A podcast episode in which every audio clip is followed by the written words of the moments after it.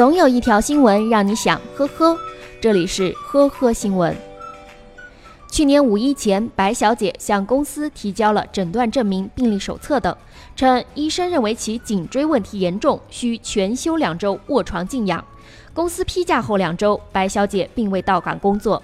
五一后，公司以提供虚假信息、恶意欺骗公司、病假期间出国游为由，将她辞退。白小姐先后提起了劳动争议仲裁和诉讼，要求公司支付赔偿金。公司提交了白小姐朋友圈截图，显示她病休期间在外度假，并在当地跳伞、潜水等。白小姐称，病休期间自己有权外出疗养，放松身心。海淀法院劳动争议庭的蔡孝法官认为，白小姐在五一前请病假拼假去旅游，不仅违反用人单位规章制度。还违反了诚信信用的最基本原则，因此用人单位有权与其解除劳动关系，且无需支付解除补偿金或违法解除补偿金。这可谓拼假一时爽，失业两行泪。二零一八年初，湖南永江江华县三十六岁的丈夫小李发现妻子有了外遇，而这位情夫其实也有自己的家庭。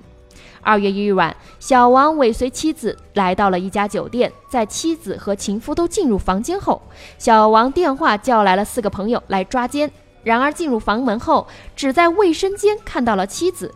正在寻找前夫时，他们得到了保安的消息，有人从楼上掉下来了。下楼一看，坠楼者正是情夫。经警方调查，情夫张某系意外坠楼死亡，不构成刑事案件。然而，出轨的妻子和小王却成了被告，情夫家属将他们和酒店方一起诉至法院，索赔共计八十六万余元。判决书显示，妻子的开房行为不会对张某生命造成伤害和威胁，进入房间也是张某自愿。张某的死亡和小王没有法律上的因果关系，因此不支持原告要求他们承担赔偿责任的行为，但。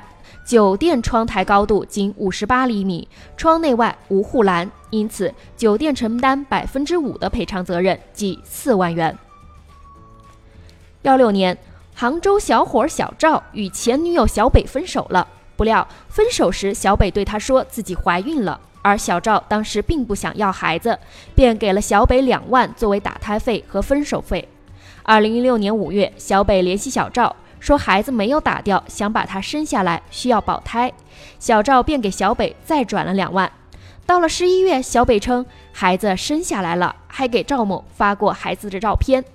我想给孩子买房子，小北说。小赵又转账了十万元。此后，小北三番五次以儿子为由向小赵要钱，累计要了六十多万。幺八年底。小赵无意发现小北朋友晒的孩子照片和自己的儿子一模一样，才知道自己被骗了，赶紧报警。据小北交代，自己流产后为报复男友，用 PS 制作的假的出生学证明，并用他人孩子的照片行骗。小北因涉嫌诈骗，现已被公安机关依法处理。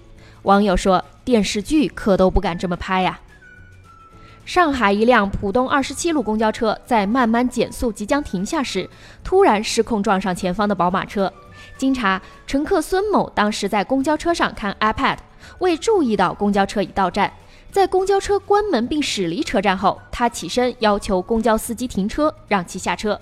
司机未予以理睬，他便走到了驾驶座旁，大声质问，并用手中的 iPad 拍打司机，致事故发生。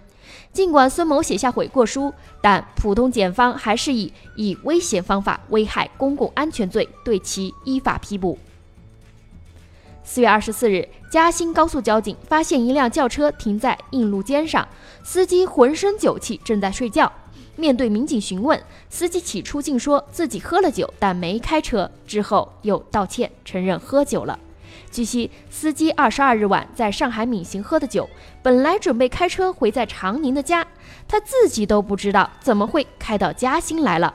经检测，司机达到醉驾标准的三倍，他将受到相应的刑事处罚。十四日，山东济宁金乡县男子高某因盗窃电动车被抓，经调查发现，高某在四月十日刚被释放出狱，出狱后他竟穿着囚服进行盗窃。民警称，高某曾因盗窃罪和诈骗罪先后五次被判入狱，目前高某已被刑拘。感谢收听今天的合合新闻，我们明天再见。本节目由喜马拉雅和封面新闻联合播出。